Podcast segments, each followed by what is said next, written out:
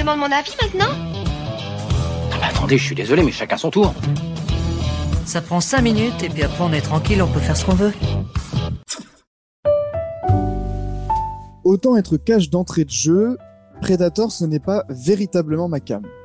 Une grande déception est plutôt à l'origine de ma méfiance face à cette franchise. Ma jeunesse cinématographique s'est vue bercée par un nombre incalculable de films. Allant de ceux d'Hitchcock à Kubrick, en passant par Scorsese, Coppola, McTiernan, Renoir, Buñuel, Godard et tant d'autres. Je pouvais passer de la comédie au drame, à l'action et à l'horreur en un week-end de visionnage boulimique. Et bien entendu, j'ai découvert les monstres et les tueurs iconiques du 7e art, les aliens et les prédateurs en tête. Oui, j'adore le prédateur de McTiernan. Que je n'avais pas compris d'ailleurs à mon jeune âge, je le reconnais. Mais trois autres visionnages avec plus de background et une meilleure lecture plus tard ne lui ont rien retiré de sa superbe, bien au contraire. Les guys musculeux, surpassés par une puissance supérieure, crevant de trouille, m'avaient captivé.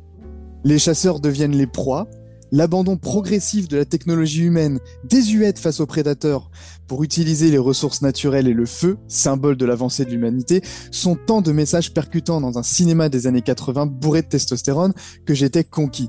Et je ne m'attarde même pas sur la qualité de mise en scène de McTiernan, nous n'avons pas trois heures devant nous. Les autres? Hmm, un peu ni chaud ni froid. Le second métrage, bien que qualitatif, ne m'a pas transporté comme le premier volet. Predators, je n'ai même pas envie d'en parler. The Predator, je ne l'ai pas vu. Et en plus, je me suis infligé le premier Alien versus Predator.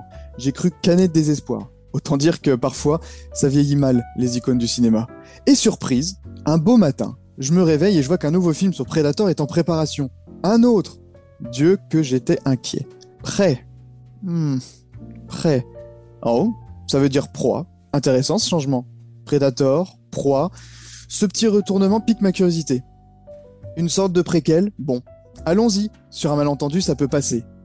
Et nous voilà plongés dans l'Amérique du XVIIIe siècle, dans une tribu comanche dans laquelle nous suivons la jeune Nalu, douée dans de nombreux domaines. Ce qui frappe immédiatement, c'est le soin apporté aux environnements et à la reconstitution. L'immersion est rapide et efficace, c'est réussi. C'est un réel plaisir également de découvrir ces grands espaces de liberté et de nature verdoyante. Nature dans laquelle le cycle de la vie est inaltéré. Il y a les proies, les chasseurs, et au-dessus, les hommes, et ici une femme, qui cherche elle-même à devenir une chasseuse dans un univers purement masculin. Oui, il y a une touche de wokisme dans ce film, mais pour une fois, c'est plutôt bien géré. Le parallèle avec le Predator, du moins ce qu'il représente au cinéma et dans l'imaginaire collectif, est assez habile, je dois le reconnaître. Ce chasseur, qui cherche toujours une nouvelle proie, toujours plus dangereuse, fait directement écho à la tradition que suit Nalu, qui doit tuer une proie plus dangereuse qu'elle et qui la traque également. C'est une lutte de chasseurs chassés. Oui, de mon ressenti, le film se plaçait sous les meilleurs auspices. Très belle direction artistique, décor prenant et reconstitution satisfaisante, même si l'exercice est périlleux après The Revenant d'Inalitu. Malheureusement, la douche froide ne tarde pas.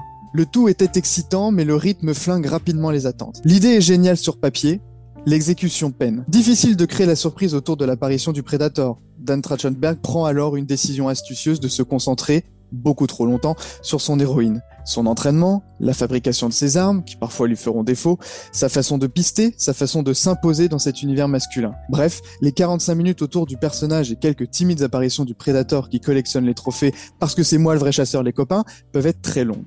Proche de l'opus de McTiernan, Prey est malheureusement écrasé par la force de mise en scène de son aîné, il n'égale jamais la partie de chasse entre l'ancien gouverneur de Floride et le plus grand des prédateurs, et oublions la force de suggestion du premier film, tout comme l'horreur. La peur est absente, la tension se fait discrète, et les scènes de combat sont peu impressionnantes et jouissives. À noter que le sang tout numérique détruit instantanément la viscéralité des massacres. Je ne vais pas prendre le temps non plus de parler de la critique colonialiste proposée, tant Trotschenberg s'en fout ou ne voulait pas se prendre les pieds dans le tapis, et il la résume à un simple archétype peu intéressant et peu travaillé. Preuve en est la pauvreté du casting secondaire. J'en profite pour rebondir sur le casting complet. Si j'étais acide, je dirais que seul le Predator joue bien. Si je veux sauver les meubles, je dirais que Amber Mittunder est très bien lorsqu'elle n'a pas de réplique. Et par chance, ça ne dialogue pas beaucoup. Ah oui, et impossible d'avoir peur pour l'héroïne. Du coup, les enjeux pour sa survie sont fortement amputés, elle n'est jamais en réel danger. Si je veux raccourcir un peu, et je ne peux pas le faire à coup de lame rétractable, Prêt est un divertissement moyen qui peine à surprendre et au rythme assez décousu. La direction artistique est qualitative, la musique accompagne le métrage sans marquer, et le cast est peu convaincant. On lui note toutefois quelques scènes de combat plutôt cool à suivre, malgré un montage parfois brouillon, et des effets spéciaux qui piquent la rétine. Je dois lui reconnaître que sa durée, 1h30, permet de rendre l'ensemble efficace et offre une deuxième partie de film beaucoup plus rythmée et cool à suivre. La mise en place du combat final est très sympa et ce dernier tient sa promesse malgré qu'il soit expéditif. De son côté, la quête initiatique à la Disney, merci bien, mais c'est bon, je connais Mulan. En bref, c'est soigné, la deuxième partie est rythmée et c'est 1h30, on fait un divertissement acceptable. Ce n'est pas le kiff que j'attendais au vu des retours des spectateurs, je vous conseille pourtant de le découvrir car tout n'est pas à jeter et dans le pire des cas, vous passerez peut-être un moment sympa. Revoir un Predator sur petit écran tient sûrement du miracle, alors rien que pour ça, pourquoi pas après tout? Ah, tu me demandes mon avis maintenant? Ah bah attendez, je suis désolé, mais chacun son tour. Ça prend 5 minutes et puis après on est tranquille, on peut faire ce qu'on veut.